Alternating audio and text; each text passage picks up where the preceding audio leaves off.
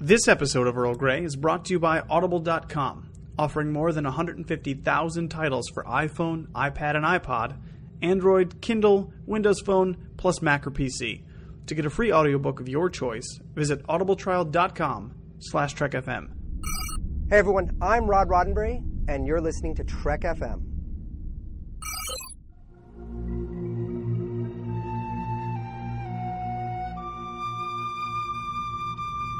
Tea Earl Grey, hot.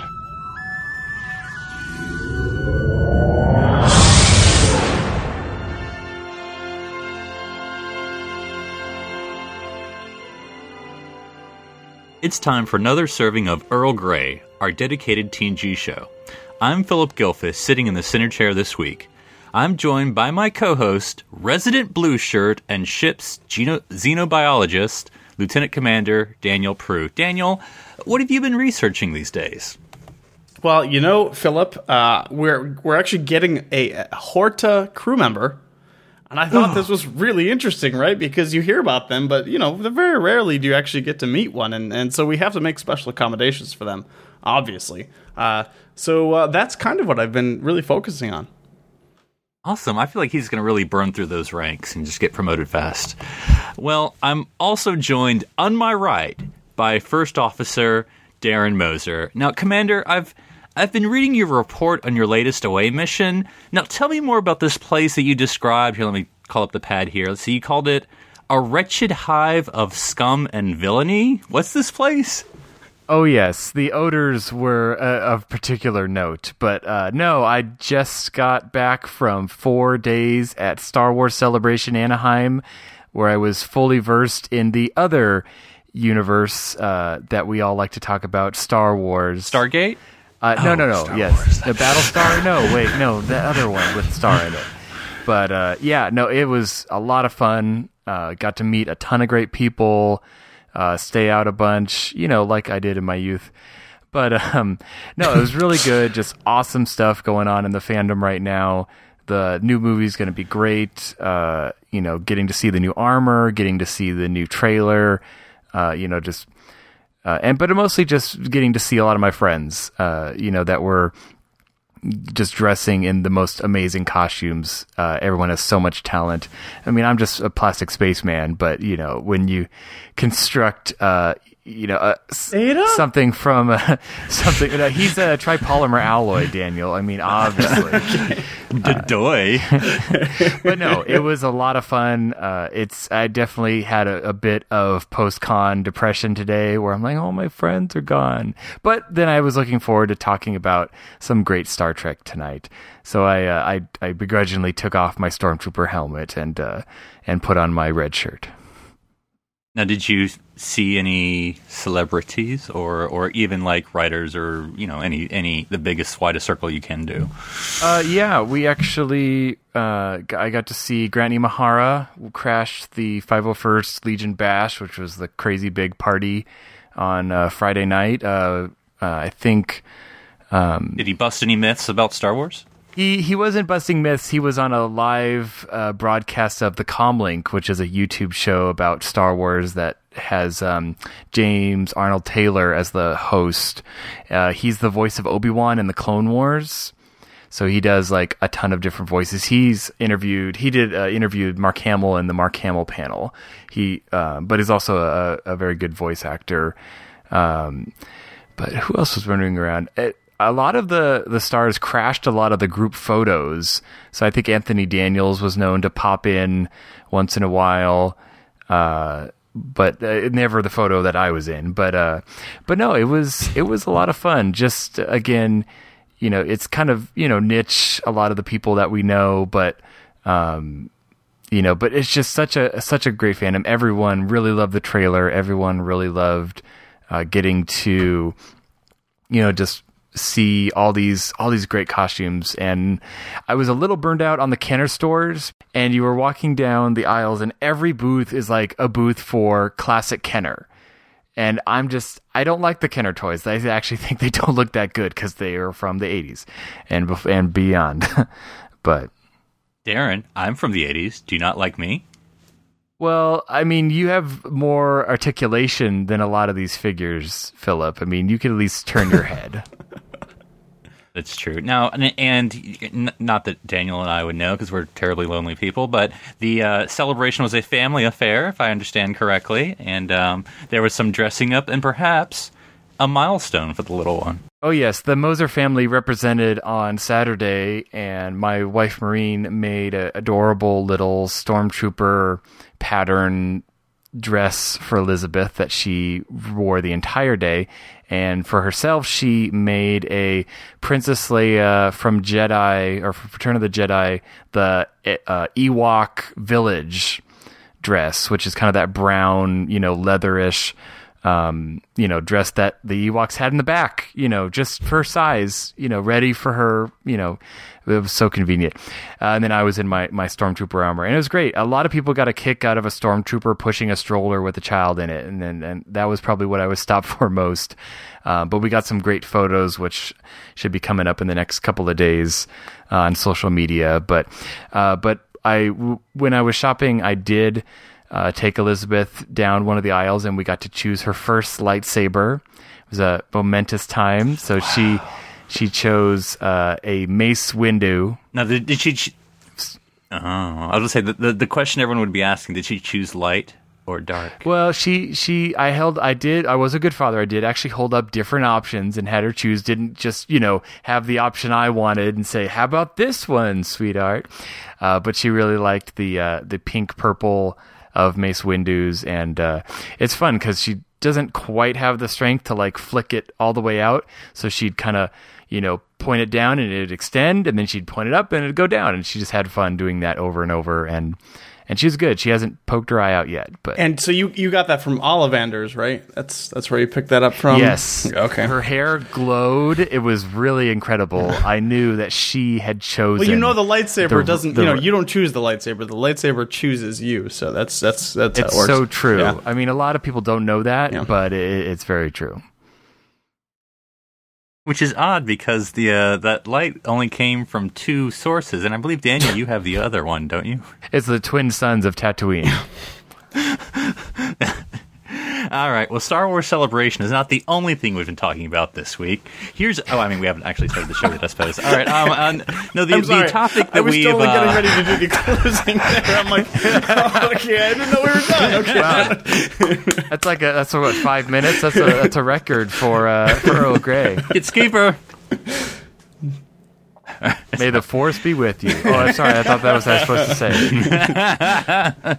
oh, now we haven't actually started the episode, so uh, but today uh, what we're talking about um, is aliens, not not just the cantina kind, um, but all kinds here on Earl Grey. Um, and I know Star Trek: The Next Generation, and really all the Star Trek, sort of have this reputation of like forehead of the week, nose of the week or nothing and looks exactly like a human. But we're going to call it Dog alien anyway of the week. But exactly. Um, but but TNG actually did introduce some really alien aliens that, that sort of went beyond this humanoid form. And, and so I thought that's what we would talk about today. And times that Star Trek uh, The Next Generation really kind of went, went out there and tried to explore strange new worlds. Um, and so we're going to kind of just go, I guess, kind of round robin ish. Um, and so this being, you know, my show, I'll start off first. Um, and I'm going to start at the very beginning because it's a very good place to start. Um, and that's with Space Jellyfish. That's right, Encounter at Farpoint, the very pilot episode. Um, where we we I mean you know everyone knows this the episode, but anyway to recap, you know the Enterprise encounters the the kind of jellyfish looking thing in space, and then it turns out this the Farpoint station's actually its mate, and it's sort of a replicating jellyfish that you can live inside apparently, and it also makes bolts of cloth and apples. You know, hey, that's handy. Um, I also uh, that's right. Oh, Oh, did, did you want an apple? No, no, no, no. I'm. I wait a minute. I could have sworn there was no apples on this table before. um, and you know, and so it, it sort of gets reunited with this mate and all that stuff, and, and it, it, lives on energy, I suppose. I'm trying to think of all the things one can say to describe about it. lives in space. So um, we'll just flip back and forth here. So Daniel, what what, what do you think of jellyfish you know, in space? It, it is kind of like a in the episode, surprisingly, even though the episode was was kind of added on to at the last minute. The that part of it almost feels tacked on. Like it, it's it's like we don't really know anything about the space jellyfish, and they never come back. But I always thought it was really interesting. Actually, I always thought that was a cool aspect of it that was never really explored, and um. Yeah, I mean, I guess it's kind of silly. Like Troi, like nobody can figure out this this out, right? Like the spaceship and this spaceship above, and then the spaceship below. They look exactly the same, but nobody's like, "What's going on?" You know. But I, I, I don't know. I liked the space jellyfish, and I kind of wish we we got to see them again because there could have been something interesting there. I think. Yeah, and it also makes me wonder whether the space jellyfish is its actual form because it keeps changing form. Like it's maybe like the biggest space changelings ever. Because when you when you said the spaceship, now that I think about it, it did kind of look like here, all right, guys, we had a brand new Star Trek series in the pilot. How are you going to make this alien look the most alien of all? Uh, flying saucer. Good job, Yeah, Jensen. flying saucer. That's Great it. idea. Wait, no, it's Promote that man to executive producer. well, What about see, you, I know where the space jellyfish went. I mean, as we remember, they floated off up off screen. They must have gone where all of the opening title credits of Star Wars go, as they just fly through space forever. Maybe they'll intersect, maybe they won't, but uh, it's off in a galaxy far, far away. But yeah, no, I like uh, the space jellyfish. I mean, that would have been cool if they had you know, maybe instead of Q, they were in um, All Good Things, and they were the ones, you know, pulling Picard back and forth because they were there at the beginning. That's right. How, why, why didn't Picard ask, you know, space jellyfish, where are you? Yeah. You should be here. And then, like, Worf goes over to Yar. What is a space jellyfish? And she's like, it's what you get at the restaurant, as far as I know. Two space jellyfishes. Yeah, I like it. It's, it's. I mean, it's cute, silly, but I mean, I like it. Where they have like little, like, oh, you can tell they're mates because their little like tendrils are brushing against each other lightly. I'm like, they That's could an just be like fist bump. good and one, friends. well, it would, that would be fists bump, right. I think. But um, it was like, and one was slightly like pink, I think, and one was slightly blue, if I remember correctly. Because there's no better way to tell Either if that- two either that- aliens are cou- male and female. I could be misremembering. it and was I- the either- 80s. It's either that or one was slightly like lighter blue and one was a little bit dark, but I can't remember. so remember. is one in the pink aisle of the toy store, and the other one's in the action figure aisle. Exactly. it was early TNG not very merchandising. effective. So, um, no, it was. It wasn't. Okay. All right. So, and, and to me, because a lot of I won't, you know, spoiler alert, but a lot of mine are from early TNG that I'll be talking about. But like to me, this this thing about bigger aliens, you know, there is a TOS feel to it. Of course, you know, Encounter at Farpoint, it's like the only thing besides the TOS that existed at that time. But you know, sort of that idea, and so I'm wondering how much is like feels like original TNG or sort of the spirit of TOS. But anyway, uh, next up, Daniel, what do you have for us? So I have uh, a, really interesting species that we only get a ver- uh, again a lot of. I think a lot of this is going to be a reoccurring theme here for this episode as we get glimpses into species because you, it's hard to. Star Trek has this problem. It's hard to really explore species that are so unlike us, but that's really to me one of the more interesting things that we get to do. So uh, I picked the Sheliak from the Ensigns of Command because, like, you know, they're scary and intense and they don't look anything like people. And we're told they get this really weird classification, like R something, R2, R3. I can't remember what it is. Oh, they're a species R four eight. Yeah. Yeah, right, right. Like so, so right. Every every planet that we go to in Star Trek is an M class planet, and then occasionally we get to go to these other class planets. Like probably most famously, like the Hell class planet uh, in Oh, Voyager. demon class Y. The demon class, right? Oh, yeah, yeah. Uh, so, so here it is. The Sheliak were a non-humanoid classification R3 life form. So whatever that, I mean, we don't know what that means because we never see it ever again, and we never barely see it with the Sheliak. But it's Is a that really a Borg designation? It may be. It may be. Are we the Borg the entire species- time and we just didn't realize it? Twist. it's it's really like and like then of course we get this whole oh they're they're xenophobic so they don't want to ever talk to anybody ever ever this is why you've never heard of them before and why you'll never hear about them again like they don't show up in you know they don't show up in the dominion war at all or anything like that so like but it's but it, they're cool because they're so like weird and different and you just you can't like it's one of those times in Star Trek it's like you can't just be like, oh, let's shake hands and move on. Like it's just something that's strange and actually alien and remains alien the entire time. It's not like, you know, we go down on the planet and play checkers together and all of a sudden we understand each other and, and it's fine. You know, it's it's just something interesting that we get to see. Well, now I'm picturing the Sheliak like trying to enter the Dominion War. It's like Dominion ship 542, please meet us at designated coordinates in three months for executive battle 5J. And they're like, yeah, no. Yeah, and I love that they're playing a pipe organ. I always want every species to have musical talents. they so, are the um, bellows. It's actually more like it is. It's actually more like um, it, I feels like they crashed into the Fortress of Solitude from the, the original Donner Superman films, and they just got they had a there, big and they're like, sale on fluorescent tube lights, and they're just going to go with for it. Well, yeah, because I mean they do appear like because they can what was it uh, yeah Picard and Troi like, they just beam them away with like a, a wave of its black I don't know appendage blob hand or something. Um, now, now you haven't mentioned, of course, their most infamous aspect, Daniel. They are they, they like the details. They like the details. Oh, yeah. Like, what would it take? Like years, or like I, for- I forget. It was like twenty, like five fifty delegates and attorneys and whatever to hammer out the treaty or something like that. So they're kind, of, yeah, and they're kind of like a specific. They're specifically designed for Picard, right? Like uh, Kirk would never have just would have talked them into like an infinity loop He scenario. would have just no, they wouldn't have, like- just shoot the phasers at them. It wouldn't have even mattered. It would have just been like, fine, we're not even going to deal with this. he would have shot first. But it is one. It is actually one of the, the. It's it's actually a really strong episode that that highlights that diplomatic element of Picard. It's it shows like that's a unique aspect of that captain that we really don't get with a lot of the other people. You know, in Star Trek. So Yeah, and, and I think for some people who think like Picard is always like, oh, Picard always just bows down and does whatever. I'm like, uh, he smacks these guys around pretty much. That's that's what he does at this end of this episode. And let's let them wait He's for a the while. I'll be over master here of the dusting the, loophole. dedication when plaque. he finds it, he's like, "Yes." exactly. You're damn right. All right.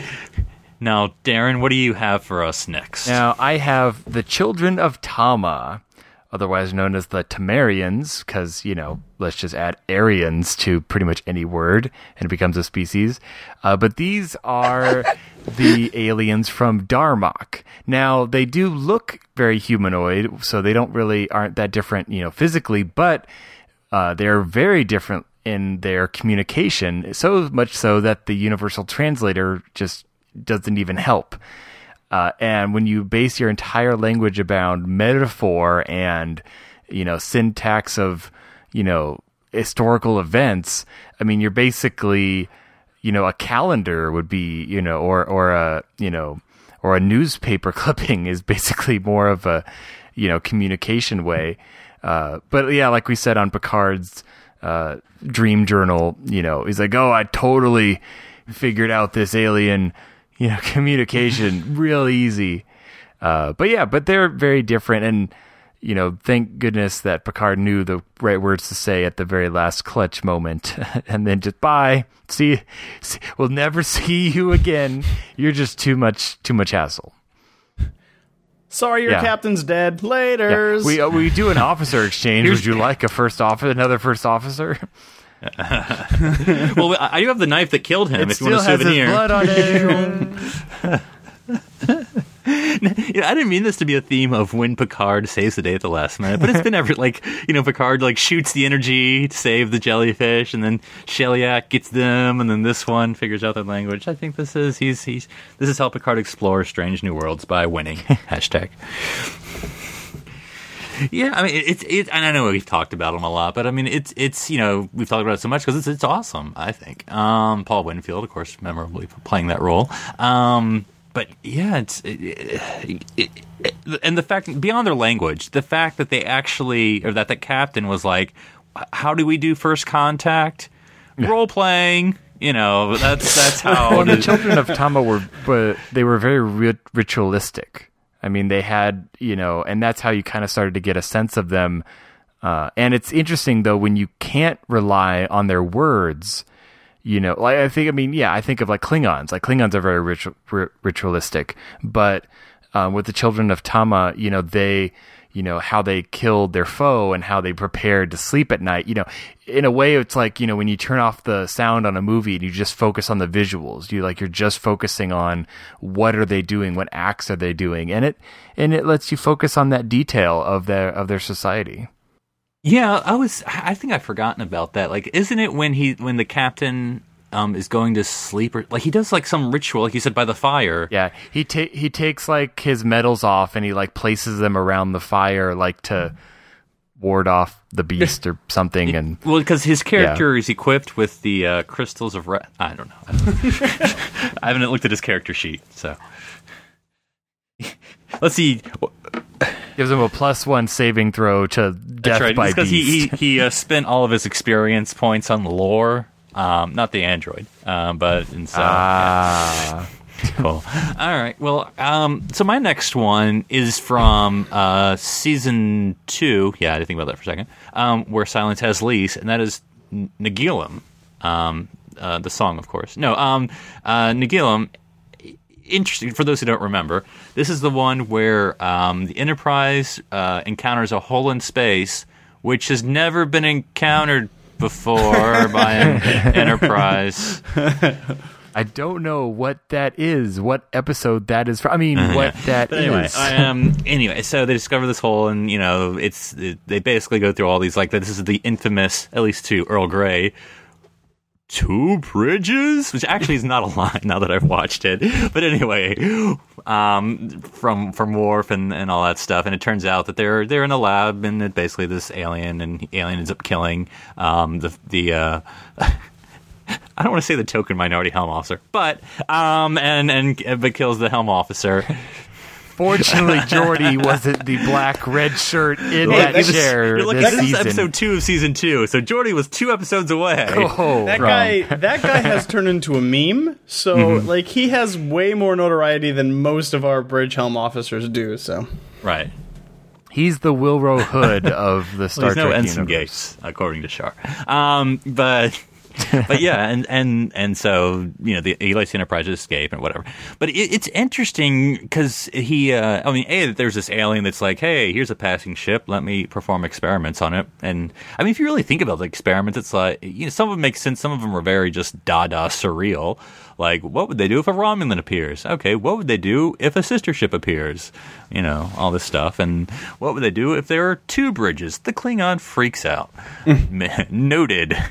Um, Noted. Repeat experiment. he wasn't aware of what gender was. Um, and then yeah, the- yeah Nagilum has all sorts, and if I remember correctly, it has all sorts of flavors of a TOS villain, and I'm pretty sure it was a Phase Two guy. It wasn't like Where Silence Has Lease was a Phase Two script, I think.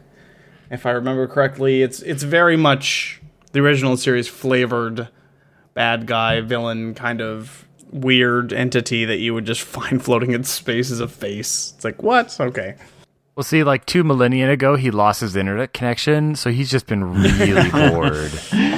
Yeah, because it does strike me that, that this, and then another episode I'm going to talk about in a couple minutes, but this episode of Where, Where Silence Has Lease is is kind of a, a mystery episode because like all these things are happening and there's a hole in space and like it's not about you know what's the analogy of life. I mean, I don't know. I suppose other than like I suppose it could be the analogy of like experimenting on animals, but um, but you know it's it's sort of just the mystery and and clues and and what's going on and having to figure stuff out, and so it like to me, it, it really engages. I mean, having seen it doesn't engage you as much as once you've seen the ending, but like you know it engages you because like there is this mystery, it's just like weird freaky stuff is happening, and you're like I don't uh, I don't know what the, what is going on, and it's very frustrating for them. Like you know we can't leave, we're stuck. What do we do? And so it's a very interesting alien. But like you said, it, is, it has a TOS element because, like I said, of course, you know, this only season two. TOS sort of had that monopoly on these big aliens, like you know, whether it's that fr- freaky weird episode with the kids, you know. Um, which I know there's actually a lot of them, but the, the one where like they discover like the kids left over because all the parents died or whatever,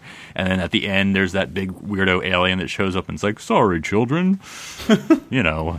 I don't know why I made him sound like sh- My bad. I stepped away on the phone for 300 years, and I should have paid. I don't know why I made him sound like Chef from South Park. Hello, but anyway, um, but, but it was interesting. And of course, the, Nagilum tried to like, "Why are you afraid of me? I'm appearing just like you." And like, "Mm, you didn't quite get it right, buddy. That's not what we look like. But uh, so, Unless we're Shrek. yeah, yeah. Uh, I will not say who's donkey in that episode. It's like you know that uh, annoying orange That's where they exactly like animated the eyes That's and exactly the what it looks mouth like, too. It's on true, like an, yeah. an adult. That's what it looks like. It's like this is totally normal. And we're like, no. This it's is not. why small children have nightmares. Oh man. Don't let your babies grow up to be helm officers, is what we're saying. All right. Daniel, what do you got for us? So, Im- imagine a Star Trek species that can change their form at will. I know this is something that we we are we. What, what would you call What that would you species, call Daniel? that species? Well, you might. I mean, well, they change a lot, right? Um, right. Uh-huh. Um, and and and. Ma- and They're maybe they are a being. being, and so and maybe and maybe at some point they they had helped found something. So naturally, you would call them elastomorphs, uh, which is what That makes right, total which is, sense. Which is what we get in, uh, of course, the wonderful season two episode, "The Dauphin." Um, Now, now, Daniel, and I think, you know, and both of y'all are a little more smarter than me. When I saw you list that, I'm like, is that a type of Pokemon I didn't know about? No, no, it's someone tried to type di- dolphin and they is a typo. It's a typo. Uh, but if title. allasomorph was a dolphin, it would be elasomon. You see, that that that's the that's the suffix of a Pokemon. So, um, no, no, no. So I actually don't really love this episode, and of course, like I'm kind of kidding about, we definitely get uh, you know shapeshifters, better shapeshifters in the future. Uh, but this is except for Star Trek Six, which technically hadn't come out yet, so I guess we can still say before then. This is the first time we get shape-shifting aliens, I think. Other than like god beings, like that can do anything. That but like specifically their ability is that they can change their forms. And we get it in this silly episode with the silly effect, and it's like to me what stands out in that episode is like what it looks like when she changes into little baby Ewok form and like Yeah. run It's like let's show slow it down to like eight frames a second and shoot like three It's different so suits. bad. It's so bad. And then we'll Was yeah, it's it's pre really or bad. post Terminator 2? Terminator Two. This is Would have definitely been- yeah, this would have been is, yeah, this is definitely before. Yeah, okay. this is Pre-Terminator 1988 or 1989. Yeah, 89, because, yeah. Yeah. But yeah, Yeah. okay. anyways so you know it's there but it like if you think about it beyond the ridiculous effects it's actually kind of an interesting concept which of course we do get to explore way way more uh, specifically in deep space nine but sometimes you know in maybe sometimes kirk fights himself who knows you know there's lots of times we could look at it Must have been your but- lifelong ambition. yeah. you know and and not all species keep their genitals in the same place so whatever Anything you want to tell me, Daniel? uh, doesn't matter Well, you, you, know, you talk about like you know the effects, whatever, but like, the, like, because I don't, how many forms did did uh did this you know species obviously different, but like this species have? Because I mean, like they did try in this episode because it was like Ewok, it was like big monster apey weirdo thing. It was, uh, you know, human, which obviously didn't take that hard to do. Um, and uh, then there, I think there was like one more. Yeah, How then there was like they what do its, what, what its actual form, which I'm actually blanking what that looked like for a second. That was on the transporter pad, right? When Yeah. they were saying goodbye, I think. Yeah, it's been a while since I've watched that episode. Too. Wasn't it? I'm pretty sure it was just a yeah, I bunch think of light. I'm pretty sure it was a usually light what it being is. at that point. It's like I'm a light being. Surprise, surprise. have could have been like, "I'm a light being too. We have so much in common." Do we still have that orange, Oh. ridiculous suit in the back somewhere? Let's put that on somebody. Come on. We're saving that for John Doe. Oh, that- I'm sorry. That's right. That was after this point. Yeah, yeah. right. It's literally a man in a morph suit walking around on the bridge. That's that's It's a green literally man all they are suit doing. from from It's Always Sunny in uh. Philadelphia, but it's just painted orange. It's pretty much Everyone loves Mr. Green. wow. Okay, Darren, what do you have? Well, you know, in order to get rid of this life form, I had to sour the milk. Uh, but this is the uh, space dwelling life form. a lot of these life forms don't really have names that I picked. Uh, I was actually surprised that the Tamarians had a name. Uh, but this is from Galaxy's Child, which teaches us to always delete our browser history on the holodeck.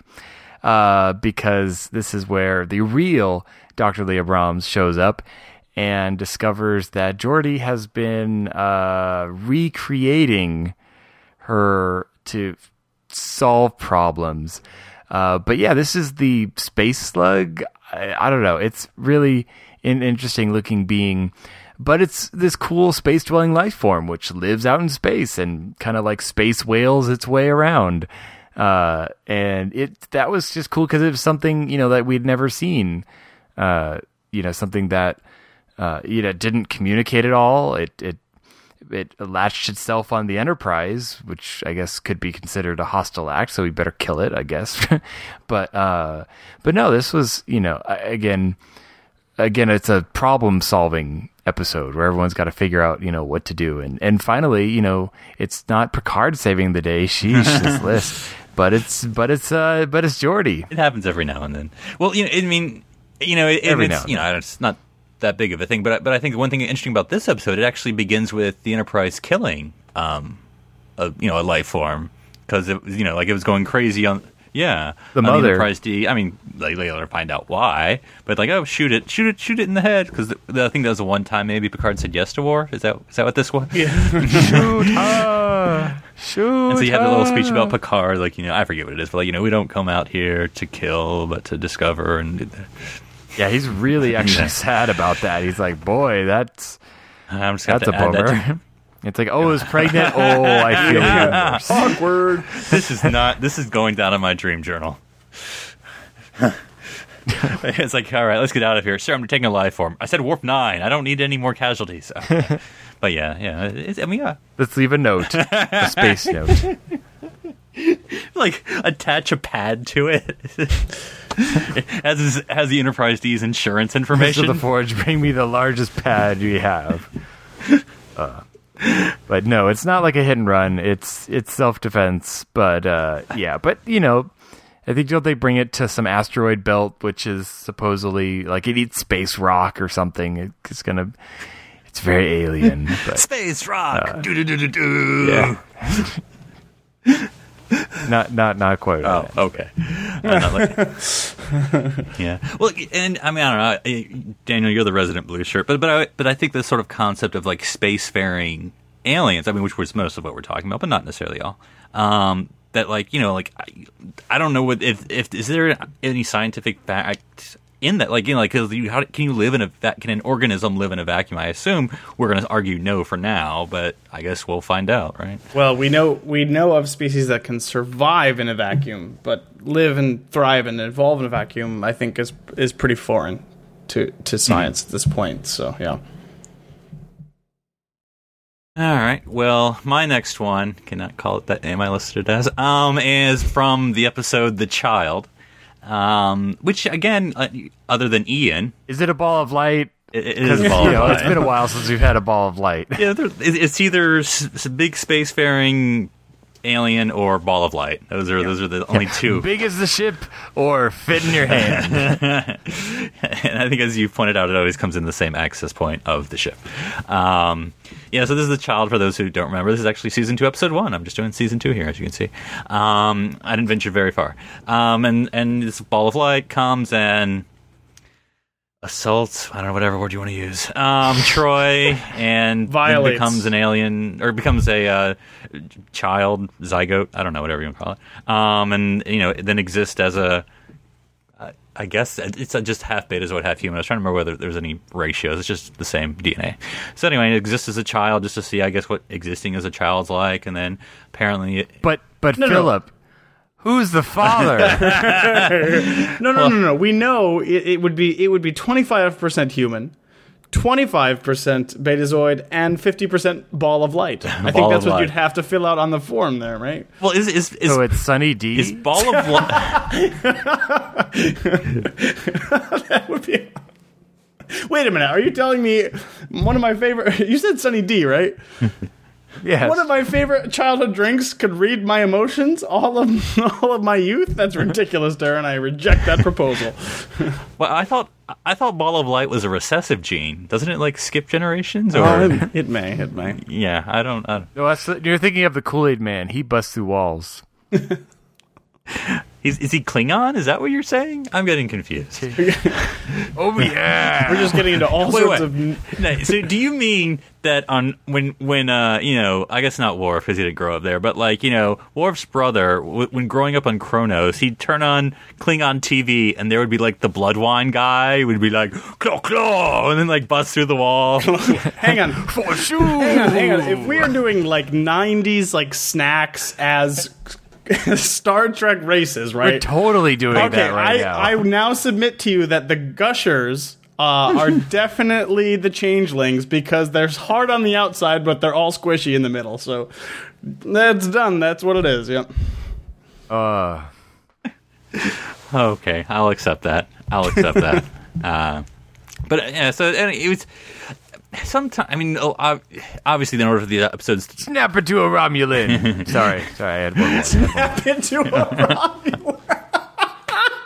Oh wait a minute! Randy Savage is a is a sli- Wait a minute, hang on. Randy Savage is a Romulan. Is wouldn't that they what be you green? I Is that, don't. what, is that what you just told me? It- you guys are thinking way too hard about this. This is not supposed to make that much Oh, sense. I just, I just, I would love a Randy Savage Romulan. I think that would be amazing. That would be awesome. All right, for all our fanfic writers, we want. no. Okay, all right, all right. All right. the, it'd be a fruit by the meter. Yeah, what would fruit by the foot be? A fruit by the Uh, meter. by the li- because we don't by the use feet. sector, by the parsec. I don't know. by the light year. Well, we are the only ship in the quadrant. It's true. Fruit by the galaxy. All right, Daniel, take us to our next one. we just gave, we just gave up on them, I guess. Please, please move on. All right. Actually, mine is mine's actually kind of an. Ex- I feel like it's kind of an extension of of Darren's. Like, um, They could be cousins. no, I feel like like I'm. This is the grandfather of, of that species. He's very old. Yeah, right. But anyways, Tin Man. Uh, oh no, his name is Gomtuu from the episode Tin Man. Ooh, actually has a name. It does, which I didn't know either until I looked it up. Um, So many of these we don't remember. Full disclosure, I didn't really know it, uh, but you know, it was the one with the annoying. Uh, this is uh and also uh an interesting Troi episode with that annoying Betazoid guy who who wants to go over there, and but it is an interesting concept of this like ancient alien. I mean, it's it's I guess it's kind of a Cone. Recycled. He's a pine cone. Yeah, basically. he is a pine cone, and it's a recycled space jellyfish um, kind of thing, I guess. But what's interesting is there's a line of dialogue which says he might be from outside the galaxy, which is kind of interesting because Star Trek has decided, I think wisely, that the galaxy, the galactic barrier, like the differences between galaxies are pretty hard to break. Except occasionally when you can just go out into the galaxy and come back because the travelers in, win. in time for tea. Not that it never happens, but I think wisely they they try they kind of consider that as far as you can go most of the time. Well, I think Star Trek Five showed us that the galactic barrier is actually an LSD trip. Um, No, no, so it's no, no. actually Star Trek Five. No, no, no. That's the barrier, the core. that's the core. Yeah, that's different. That's very different, right? This, so uh, they're trying to reach the center of the galaxy. Don't you own Larry Nemecek's, you know, stellar cartography book? You don't you know this? Wait a minute. Who's who? Who's Larry Nem Nemeth? Nema what? What is his name? Nemecek. Oh, Nemekek. Okay, we should have that Um, guy on. He sounds yeah, pretty he smart. was he was wasn't what alien was he? Um, oh, Frank. No, I I can just picture someone though. You know, you said his name's Gomtuu, being like, "Oh, so he this must be like the Gomtuians," and it's like that's basically the equivalent of you know the first human you meet is named Bob, so the alien assumes that you're the Bobians. all humans are called like Boboians or something like that. Actually, when you say boy. Gomtuu, all I can hear is like next week on Dragon Ball Z, only on Toonami. Gomtuu gets into you know. Is that like you're trying to say it's like a Goku thing? Goku, Gohan, and Gomtuu. Well, you know, pretty it did charge Walk up. into And, a It did charge up and fire on those Romulans. That's true. Well, it was trying it- to flee the scene, and so it did a power slide. It didn't charge up the whole episode, so we know it's not related. Otherwise, it would. Yeah.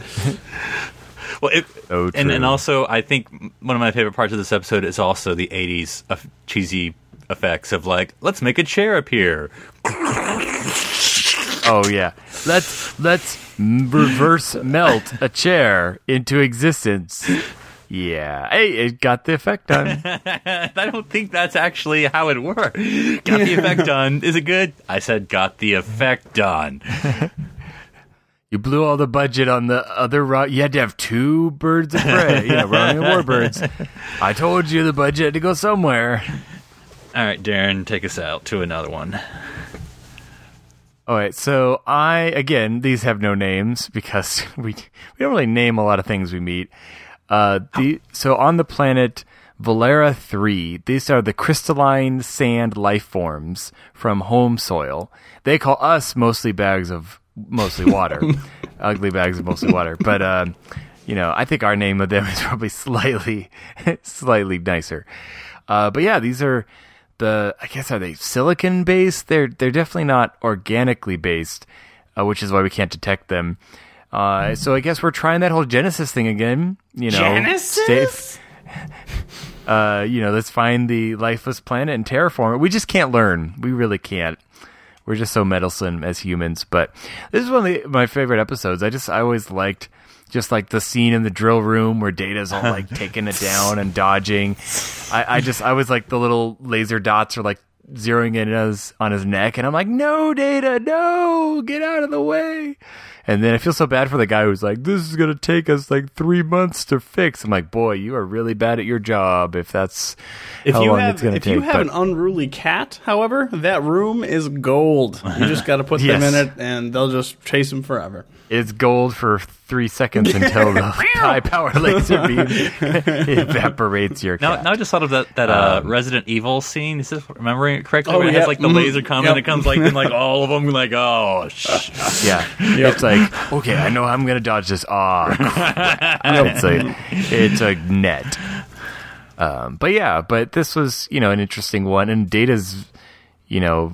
Uh, let's see, this is not the one where they inhabit data to communicate. This is where the light. They're one of the- this is this is They're, just uh, They need the- the light, so they turn on the light in the lab, Yeah. and they're They like, discover they have- so the clapper was their greatest villain. they discover It they have a really was, security yeah. camera for the first and only time. Um, Yep. Yeah. Yeah. And uh, we learn about bell jars, you know. like, is this? I mean, would it be fair to say? Because I, I, you know, I, I certainly will call out other shows, so I'm more than willing to call out ourselves. I mean, this is basically TNG's Devil in the Dark, right? I mean, this is basically the Horta.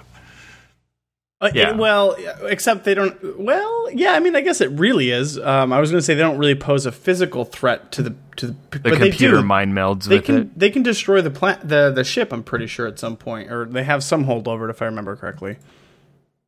They take over the computer because they're silicon, like computer electronic base. So it's like, you know, super easy for them. And I think only when Picard, uh, when they turned off the lights, which apparently they couldn't control, uh, you know, and they release the computer, that Picard lets the lights up a little bit. Or wasn't the reverse? Was it that they couldn't see? Like, No, no, they, they, they, the light is what was giving them energy. okay, that was so okay. turning off the light basically starved them of energy. And Even they're like, though they lived in the "No, sand?" no." I know I was just thinking that too, but Which anyway, doesn't yeah. really make any sense, but okay.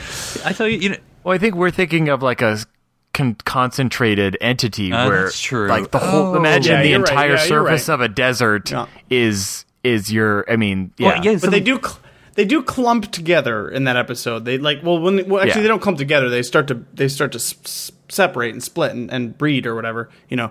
Yeah. Um, so yeah, I they're guess it's basically true. silicon molecules. Yeah, yeah. or No, I guess organic that's fair. That's a fair point. Yeah, so I mean, it really is. If I'm remembering it correctly, I mean, I may not be, but like this, this that's true. Like it was actually just one organism, like the whole planet or whatever, right? I think yeah, because the when they're describing the shifting sands, I mean they're talking about like you know from orbit, you know, seeing these big patterns or or like swirling, you know, crop circles or It something. says So, yeah, Federation think go home. I don't. Yeah. no it says kill odd. goodbye. Well, No kill. Oh, yeah, yeah, and it's and it, I tell you, to be a Federation miner, you're always it's always something or another, always something or another with those people, terraforming and aliens and all that. So, okay, Um, so Well, they're just going to move on to LV four two seven. I mean, that's their next stop, and it's going to be totally fine. Nothing's going to go wrong terraforming that planet. Oh, okay. Um, so mine is from season one. Um, Lonely Among Us. This is my uh, again no name. The memory wiping space lightning. Um, so again, let's file this under. C- can you narrow it down a little bit, Phillip? This is the energy based. It is not spaceborne. This is energy based. So this isn't clues Uh. because that was the other men- memory wiping space. no, those they were also xenophobic, uh, actually too. So we Yeah. file it under xenophobic or anyway. Um, but this is the one. Actually, this is a very trippy episode, but I loved it because it's season one. There's so many crazy things were happening because this is actually the Antican Selay episode, which is probably most people remember it from that, not from the what I'm about to talk about. we Anticans can't possibly be bothered. Oh. Random trivia. I did not know this. 'cause I just happened to be looking at the Memory Alpha page on this episode. Marc Alaimo, his first appearance is in this episode. He plays one of the Selay, or uh, the Anakins, the dog ones. I can't remember which one. Anakins, I think. Yeah. Is, it, Yeah, is, they're the Anticans. Is this the one also where I'm pretty sure it's this one where there's like a there's a rock star that essentially plays one of those characters as well. oh, neither of you know this. All right, I can't I'm gonna remember. Have to, I'm have to look it up real quick. to the inner Well, way. I mean, it doesn't. Uh, Iggy Pop play the. Um, No, that's in Deep Space Nine, Manhunt. right? When you yeah, he Well, no, plays. doesn't he play- uh, oh no no no no no yeah, yeah, yeah, yeah, yeah. Manhunt. He plays the Antedian. And Tedian. That's okay. That's what I was getting in Tedian. yeah, no no no, you're Yeah, right. yeah, yeah. Yeah. That's what I was confusing with this episode. So Yeah, no, thank no, you. This is the one. Yeah, I mean, Antedian, Antican. How could you mix those up, Daniel? I know, I, I know. I, I sh- I'm a super fan. I should know It- better. Does it even but, you have know, the letter Q in it? I don't even understand. That's true. It's uh, true. no, this episode Antiquin. This episode has Anakins and Selay who are like, you know, hijinks killing each other on the during this episode, which is hilarious. Um, and you get, you know, the first appearance of the dress uniform. Um, Yep. so you actually get to see Yarhu in a dress uniform. Um, the first and last time, sadly. Um, you and then like O'Brien just randomly shows up wearing gold for the first time. He's like, is he a security officer? is he a transporter chief? Is he a helmsman? No one knows because it's season one. Crazy. Um, but it, what did the, the actual alien that I'm talking about? Uh, this is one where the, the teaser is actually lightning attacks Worf and Geordi um, the two very young, very young lieutenant junior grades, um, and they and then Worf blacks out, and then Beverly treats her treats Worf with her Borg uh, device, and she gets lightning and memory wiped, and then I think she absorbs the computer, and then it kills an assistant chief engineer. Because you know those those engineers, whew, they're, they're oh, this is the one with the, the, the pen where he like stabs it into the controls thing and it like electrocutes his arm. uh, kind of yeah.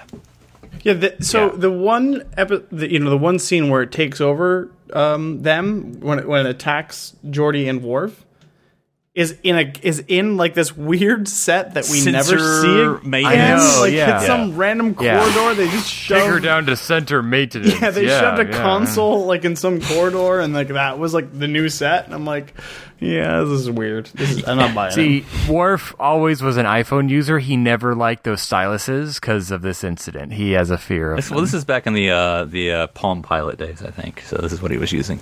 Um, but the, but the most trippy part of all is my favorite one is when it finally takes over Picard. And again, this is this is again this is another mystery um, episode because again, it's like all these people are like have memories, and then they're having like all these uh, uh, ship issues.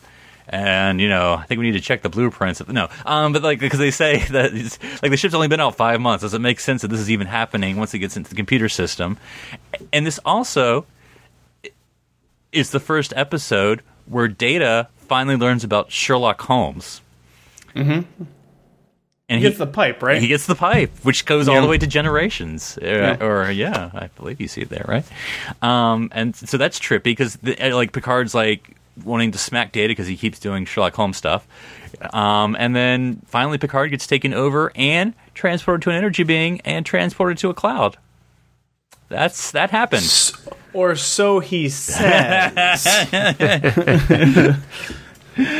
Oh, and, uh, you even get like a mutiny scene, you know, in this episode where they're, you know, like, or one of many, That's one of many actually. Now that I think about it, um, Card oral ales for everyone. Who do you think? No, okay. Actually, this this might be an interesting conversation for the Babel conference, and maybe we'll we'll do that. But if all if all captains were being equal, they all had the same amount of time on screen. Who would you be like in the ridiculous situations that we put these people in? Who would you be the most willing or the least willing to re- to mutiny against? Right. like there's you know you know certain people you would be like nope because I'll be shoved out in airlock and there's no way I'm gonna deal with that. You know, or you know or like some people would be like ah they'll be soft on me they'll understand it'll be fine. That's true. I would. I think Sisko would be the person you would never, never. You, yeah, like Yeah. I would not want to mutiny against Sisko. Sisko. I wouldn't want to mutiny, mutiny against Kirk. I don't think either. I mean, you don't. You don't want to go against anyone who has a weapon in the ready room at the ready. Like he just Yeah. ha- throws the baseball right in your face. That's pretty much what's going to happen. so Archer, I think uh, nah. yeah, I think Archer would probably if be the it's only one not I could season get away three with. Archer, then maybe like he would probably be like the most forgiving. Be like, I'll watch your dog for a month, man. Just please forgive me. You know, What, like what? What's he going to put you in the brig? That's how big the quarters are in there. It's not going to be. anyway. Sorry, I didn't Well, we mean already have one person in the penalty box. We can't put another in there. not anymore, Darren. Not anymore. That's too soon. Too That's soon. just Too soon. All right. It's been like 30 years, Daniel. Has it? Has it? All good things. I don't know. So, Dan- Daniel, what do you got for us for your last pick? Um, so you know, uh, actually, some uh, something that they do follow up from season one on, which was the was which was the um, the crystalline entity. I'm sorry, I was going to call it Silicon Avatar, and I'm like, I know that's not the, the name of the species. um, the crystalline entity, which was actually That's its username on, on the Usenet forums. actually, you know what? I've been, anyways. That's something that's the element, not the. The crystalline entity um, shows up, of course, in Datalore, which is actually one of the really solid episodes of season one. And not only am I saying that, the Star Trek people say that because that's one of the two episodes that they decided to show when they were releasing season one on Blu-ray in the theaters. So, ha, it's a good episode. I don't care what you say. Um, no, I do care. but um, so it's interesting. Hashtag so justice. it's just a, it's just kind of an element of that episode. It's it's almost like a throwaway element in the way that um, you know Phillip at first when you mentioned the space jellyfish Farpoint is kind of a throwaway element. But it, but in in this case we do get this follow up. And it's actually a really good follow up. It's a really good solid episode that just picks up like oh by the way guys remember that thing that you just let go is still out there like doing all this crazy damage and stuff like we should probably con- you know deal with that issue Is it basically the Galactus of Starfleet, of Star well it kind of is except it's defeated way too easily Well, But yeah I doesn't I mean, that- in a way it kind of Does is that make Lore Silver Surfer? it kind of It is. He's, the the, total surfer. herald. Yeah. yes Lore is the golden He's the surfer. herald of the crystalline entity. That's actually really true. I've never even thought about that, but it's so funny because, especially in well, in, not especially in only in Datalore when he's kind of like, yes, eat this tree, and like you know, like let's lead you to something tasty. Like let's yes, consume this thing. Uh, it, that's really interesting, actually. Uh, and then he, of course, he he what ends up happening is he he eats. well, he's charged with the power of positronic. Yeah. And then he eats uh, Riker's girlfriend, and then that's, that's- it. that's you can't do that. yeah. You, you don't get to get away with that. That's that's, that's what happens. But anyways, um, and, and and like we, you know, at the end of Silicon Avatar, even though what everything we know about the the the creature uh, in Datalore and most of Silicon Avatar and everything like this, that Starfleet is like, just destroy it, just destroy it. And Picard's like, no, we can communicate with it, we can talk to it, we can maybe we can reason with it. It's it's definitely in a different plane. It's on a different level than human. Daniel, it's a crystalline entity. It doesn't have a vulnerable spot. Uh, I you know it's interesting. It's just it's something very very different than than the forehead bump of the week. Yeah, I mean, and to, it, it's almost like you, it changes the circumstances, but it is almost like Encounter at Farpoint because you almost have those voices of Q and some of like the in in the and the other people and the woman and everyone else. You know, fire your phasers and photon torpedoes. Who knows? It's dangerous. Just kill it. You know, with the with the because I mean. I don't know. Some people may, bel you know, some people, you know, listeners may think, you know, who cares? Let's kill the thing has killed hundreds and millions and whatever, you know, that we can't have that thing around. And others are like, well, maybe you know, Starfleet, we should communicate. So I, I think that's one of those debate ones where maybe you know, who knows what's the right way to treat this kind of an alien alien. All right, Darren, what do you got for us? I was debating whether or not to use the nanites that Wesley creates, but we've already had Data be taken over by a small, you know, micro singularity. But uh, I went with the parasitic bug creatures from Conspiracy. Uh, again, you know, they're you, know, we don't see them a ton, but I guess you could kind of you know inter- infer a bit about them just based on like what they're making their hosts say, you know, how they're acting. Uh, they obviously have that little spike gill coming out of their uh, out of their neck, but uh, yeah, I mean, as as we've talked about before, you know, this was a possible precursor of what eventually became the Borg. You know, in many many alterations later, uh, but yeah, I mean, they, they they this is definitely where if Star Trek had been more of a long form, uh, you know, series show like like modern television is, I could see this being you know seeds planted as it goes instead of just kind of the one off episode. Daniel, I think maybe we can finally compromise. How would have you liked this to be the villain of Star Trek Insurrection? Well, actually, this that this oh, Phillip, All the bad rolls. you just yeah, you just opened a whole world up to a better insurrection than what what we got in insurrection because this could have been the catalyst for Picard. Like uh, Admiral Dougherty uh, could have been infected by these conspiracy bugs, as well as all of the you know. The council, the council approves of this decision, or whatever the line is, right? You know, the council ordered this. I am And, uh, Starfleet. Yeah, so who knows? I mean, this is actually this would have made that His neck movie. starts bulging. yeah, and he This- throws this would've- Picard across the room and like, I've been taking vitamins. Imagine, oh my goodness, imagine if they showed up in that in, in, insurrection. That would have been really funny. Uh, it- yeah, well, of course we we, you know, we like what they turn into, right?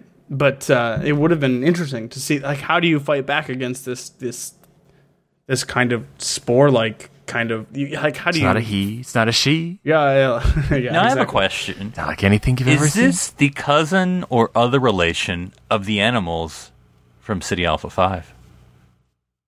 That's that's what I think. They're They're smaller, I mean- though, right? I think. no, they're larger. They're like this No, big. the big stomach ones are, but I thought there was weren't there? Yeah. well, maybe. Yo, yeah, the eels go. Well, one goes in your mouth and one goes in your ear. So Yeah, I guess that's true. I guess that's true. yeah, the Ceti Alpha Five ones are uh, are are way smaller I see, you know, so I think maybe this is the next generation. and better animated. Yeah, yeah, yeah. And it was, it was an interesting, interesting because I like you know there was like a like however you know was there like a mother you know I don't even know what to call them lizard babies. Um, Remmick? yeah. Yeah. and then like they just had the little ones that would spawn off, and yeah, it, it almost has like a eighty. I mean, it is. It's not like it's you know it has that eighties creature element to it, like all those sort of you know eighties movies with these kinds of things. And then you kill the mother and they all just die because you know that's So how it yeah, works. so don't ever um, feed Remmick after midnight. I think was the lesson that I got Another from that episode edit. was, uh, um, and then that one time they spilled water on him. So okay, uh, we've we've been talking for a while, but let me just check in any uh, any honorable mentions that you guys wanted to throw in here before we we wrapped up. Any alien aliens?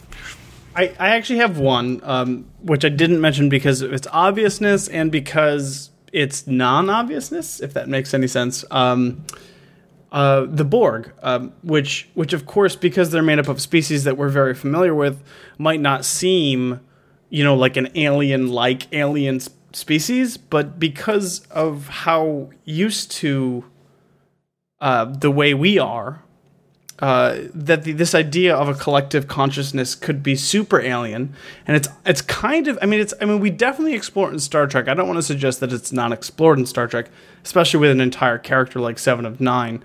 Um, but it, it, it's interesting because like if you sit down and think about it and imagine a world, or imagine your life in a way that you were connected intimately and not on Facebook, I mean, of course, or Twitter or whatever. But you were connected in a way that you would would like. I mean, this is so like measures and measures above what we are familiar with, right? Like, so there's levels. Like we would be humans. We we do interact with other people every day. And then there's betazoids, who you can always feel the presence and sense the thoughts of other pe- beings. But like the Borg are like years and years beyond that and it, it's just it's it's a consciousness in a way that we don't know consciousness. And i mean i'm sure we'll talk about it sometime really in depth but to me that's a super alien concept. And it's it, it's something that kind of is easy to overlook because of the awesomeness and the intensity and the and the ferocity and and scariness of the borg. But like as far as alien species go like that i can't imagine something even more alien uh, than not being one thing because that's all we've ever known. So that, that's an interesting concept to, to think about. Yeah. And uh, what episode did they first appear in, Daniel? Oh, that would be um, Measure of a Q, um, which is, I think, no, I'm, okay, I don't even, I'm, I'm, just saying Q things now. Uh, you could have just been like Q who, and I've been like, that's Q it. who. That's, how'd you, how'd you know that? no. Yeah, yeah, I'm kidding. I actually did know that one. No, I'm kidding. I'm kidding. okay. Well, the most alien of aliens is not the only thing we've been talking about this week. Here's a look at what else we've been talking about here on Trek.fm. Previously on Trek.fm, Standard Orbit. set this movie at the end of the five year mission. Skip ahead five years, you know, kind of like Dark Knight or whatever, and then mm-hmm. say, okay, we've had all these adventures, blah, blah, blah, blah, and now we're at the end. We're about to go home, you know, and it's been, a, you know, a fun time was had by all. Earl Grey. Again, you know, because it's January, my ship was shot beyond the bounds of normal interstellar travel to the center of the galaxy, but we were back in time for tea. The Orb. They're they're not even Right. thinking about it at this point. Okay, how Yeah, do we well, exactly. start the Yeah, yeah, resistance? yeah. How do we do all this? Yeah. Because they have become comfortable with where they are and thinking Yeah. that they're doing all they can, and yet Right. we know as the audience that they're not. To the journey! I want you to say right now in front of our our friends, okay, and in front of me and the Lord Almighty, what is your favorite season? Okay, this isn't the favorite season. I want you to tell me what your favorite season is. Daniel, Daniel, and Darren promise we won't ever be like this. The Ready Room. So what's the deal? You know, does Tom have a dad we don't know about? Apparently, Because who was was this not guy that he was remembering Yeah, as you his know- dad?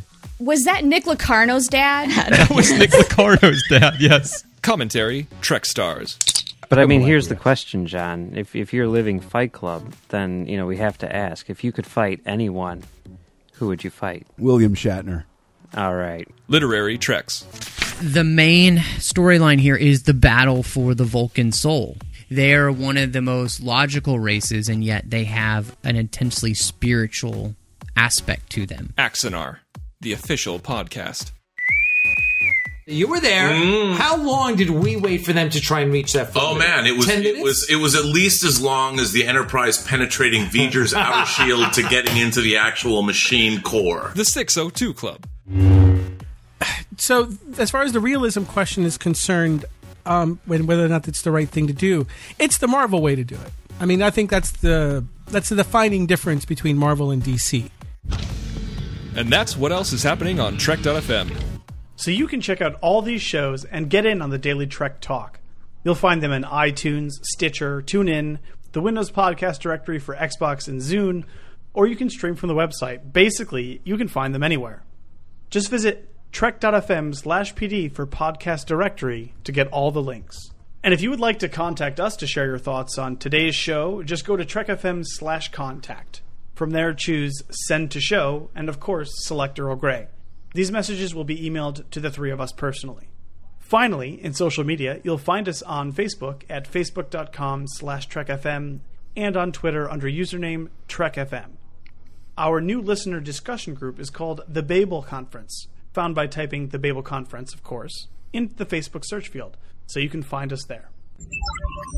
Please support our sponsor, Audible.com, who helps us bring Earl Grey to you each week. Audible is a great way for you to read all of the books you've always wanted to read, but never thought you'd have time for.